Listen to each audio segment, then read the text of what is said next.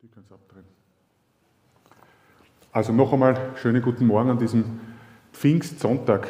Ähm, und für mich ist es jetzt die Premiere, das erste Mal in diesen neuen Räumen sein zu dürfen. Ist wirklich sehr gelungen, schauen, schauen aus wie neu. Super.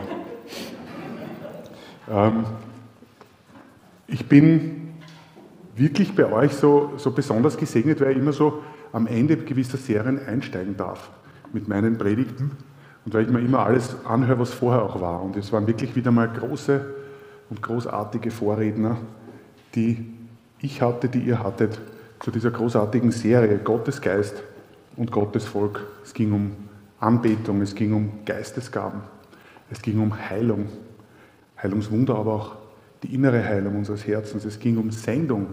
Was machen wir jetzt mit diesem Erleben? Was machen wir mit dem, dass wir Gott kennen? Geschichte endet ja nicht dort.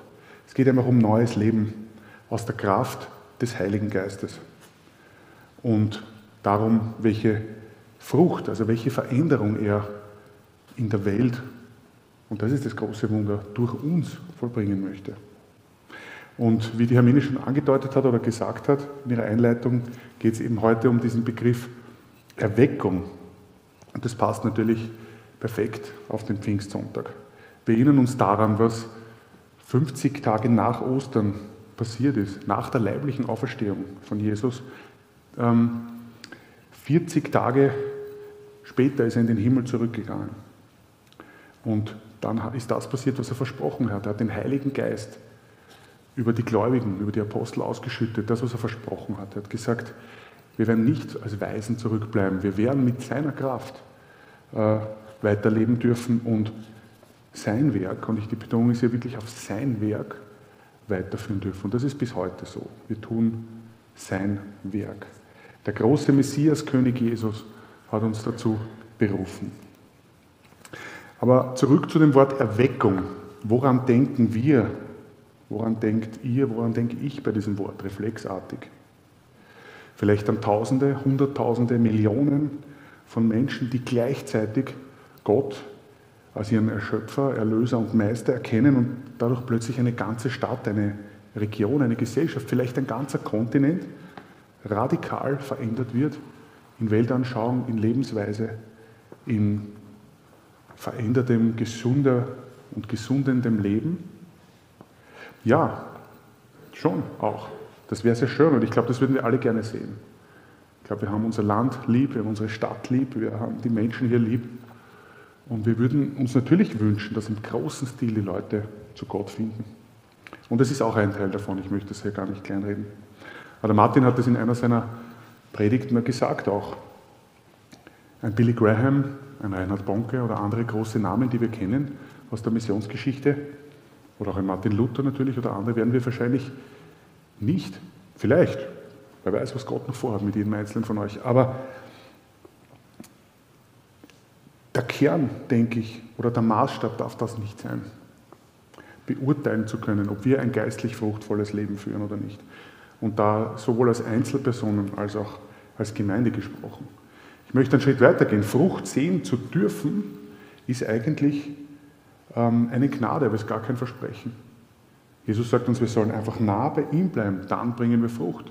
Aber vielleicht sehen wir die Frucht zwar nicht und trotzdem sind wir nah bei ihm und dann kommt die Frucht.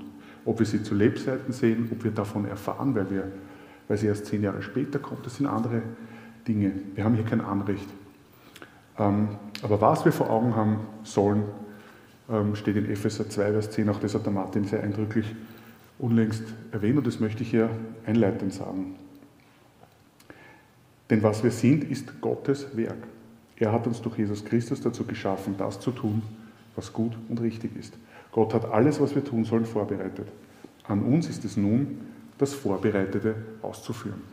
Also die vorbereiteten Werke, in die wir hineinsteigen, die wir tun, durch Gottes Geist, dadurch, dass wir ihn kennen, dass wir ihn lieben, ähm, mitmachen.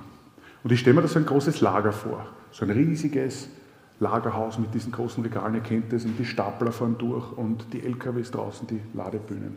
Gottes Lager der guten Werke. Und da liegt unglaublich vieles im Regal. Und alles wartet darauf, getan zu werden. Alles wartet darauf, gemacht, umgesetzt zu werden. Manche dieser Werke sind schwer und man braucht einen Stapler dafür und man braucht viele, die zusammenarbeiten, um sie rauszuholen und sie umzusetzen. Andere sind so ein bisschen wie ein 20.000 Teile Puzzle, so langwierig und man braucht Geduld, man braucht einen langen Atem. Wieder andere sind unscheinbar und man kann sie alleine bewältigen. Und doch sind alle diese Werke gleichwertig.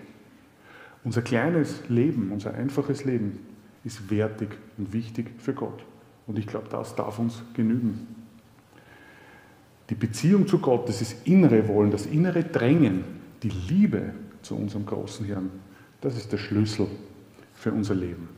Anbetung, jetzt der Martin Schober genannt, das ist genau das, in all seinen ähm, Schattierungen. Nahe an der Quelle sein, das heißt für mich in erster Linie erweckt sein. Alles andere folgt daraus, es darf niemals umgekehrt sein. Dazu später noch ein Gedanke. Und genau das passt so gut zu Pfingsten. Und ich möchte euch meine Lieblingspfingststelle vorlesen. Die kommt aber nicht aus der Apostelgeschichte 2, die kommt aus Hesekiel 36, aus dem Alten Testament. Da heißt es, denn ich will euch aus den Heidenvölkern herausholen und aus allen Ländern sammeln und euch wieder in euer Land bringen. Und ich will reines Wasser über euch sprengen und ihr werdet rein sein. Von all eurer Unreinheit und von all euren Götzen will ich euch reinigen. Und ich will euch ein neues Herz geben und einen neuen Geist in euer Innerstes legen. Ich will das steinerne Fleisch aus eurem Herzen, Verzeihung, aus eurem Fleisch wegnehmen und euch ein fleischernes Herz geben.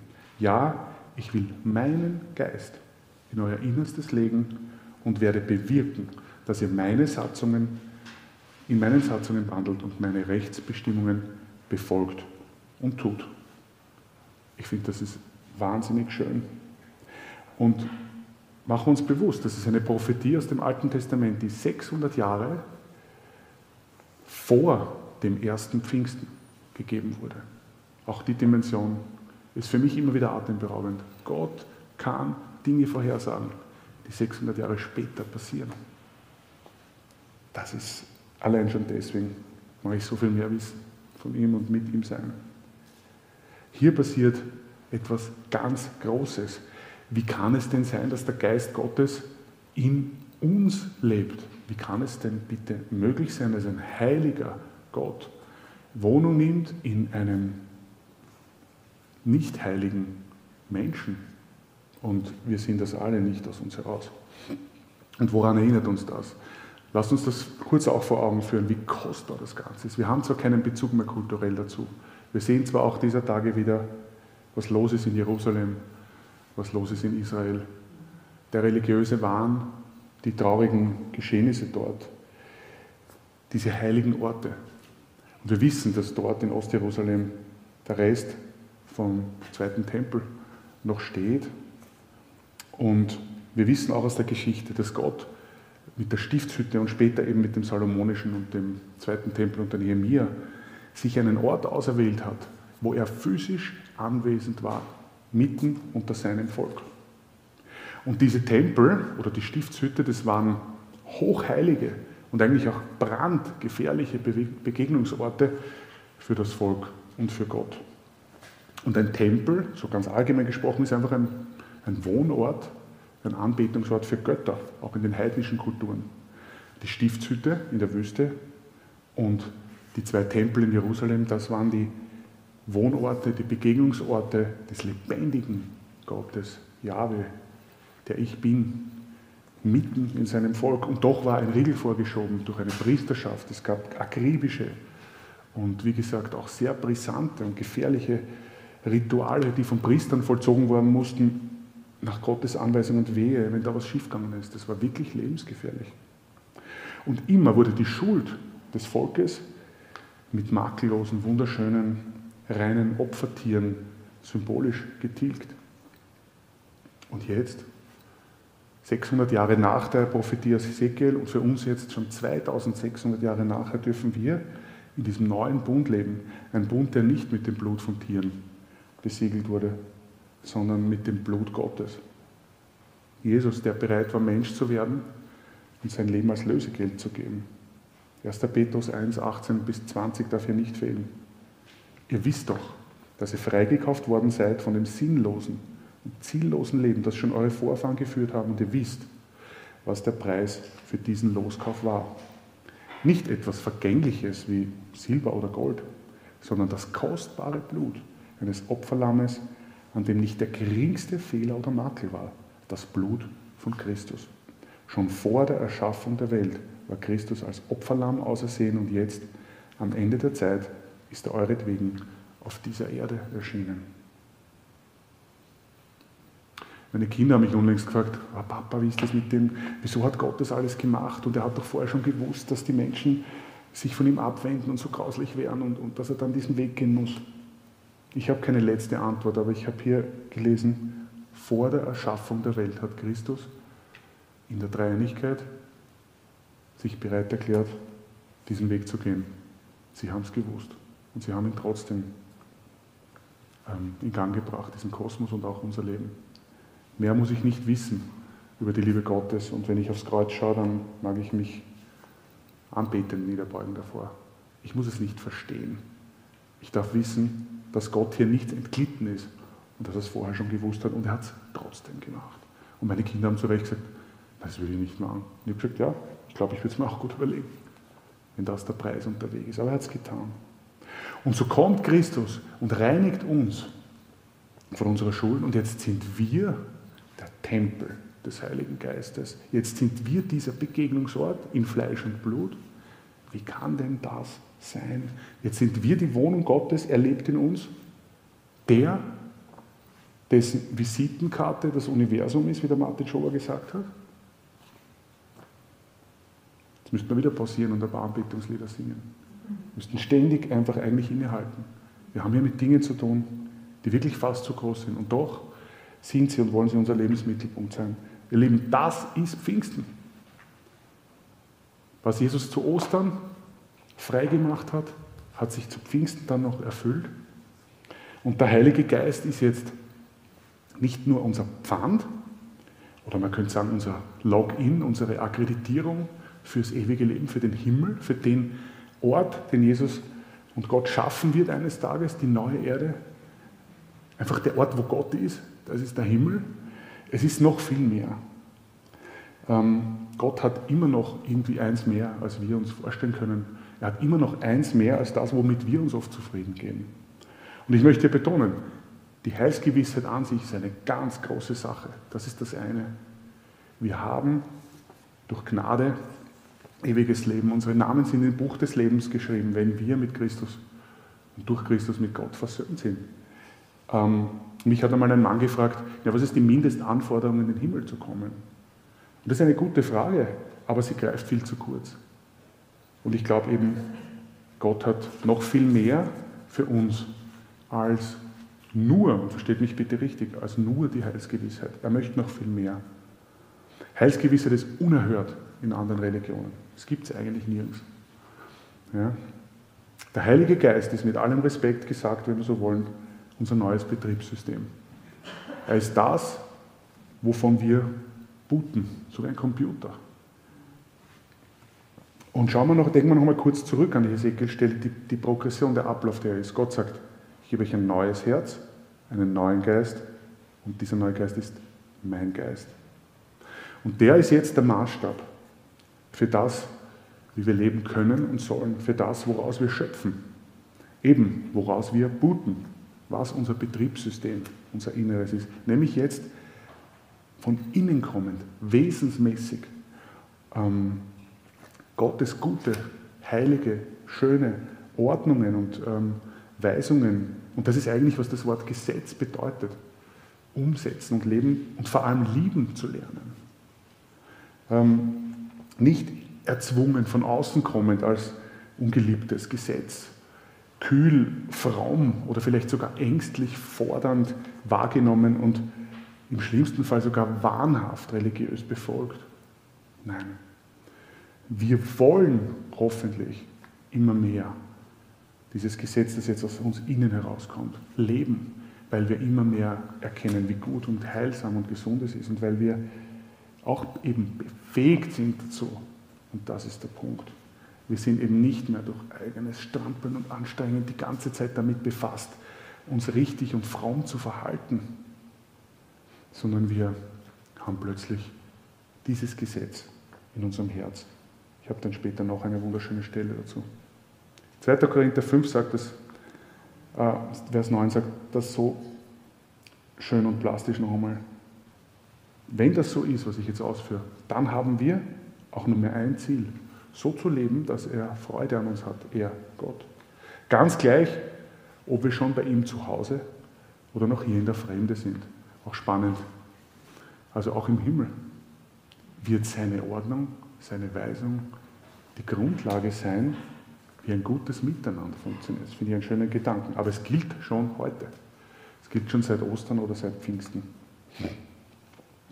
Und diese Werksgerechtigkeit, also dieses aus der eigenen Kraft einem Gott gefallen zu wollen, und wie gesagt, das gibt es in allen Religionen, dieses mehr Gutes als Schlechtes tun, die Waage und diese ganzen Prinzipien, wir kennen das.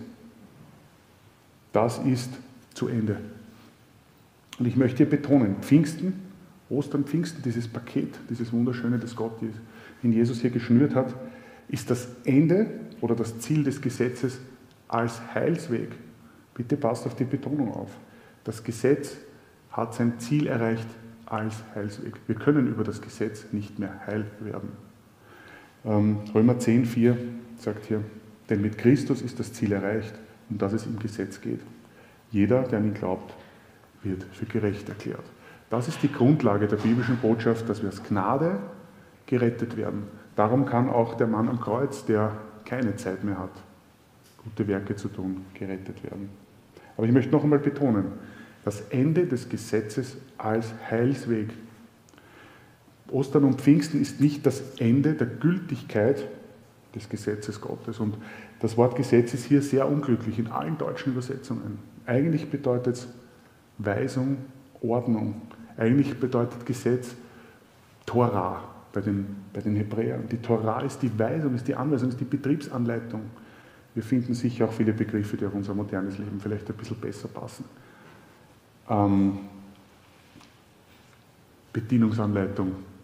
Wie nehme ich eine Gerätschaft oder eben auch mein eigenes Leben in Betrieb, dass es funktioniert? Und ich glaube, da hat die lutherische Orthodoxie vielleicht ein Stück zu weit ausgeschlagen gegen das damalige Hauptübel im späten Mittelalter, in der Reformationszeit. Und dieses Hauptübel war dieser völlig irrlehrerische und missbräuchliche Ablass und Seelen- und Fegefeuerwahnsinn, den ähm, die katholische Kirche damals ähm, mit so einer Angst und mit so einer Brutalität auch ausgeführt hat. Und gegen den hat sich Luther zurechtgestellt.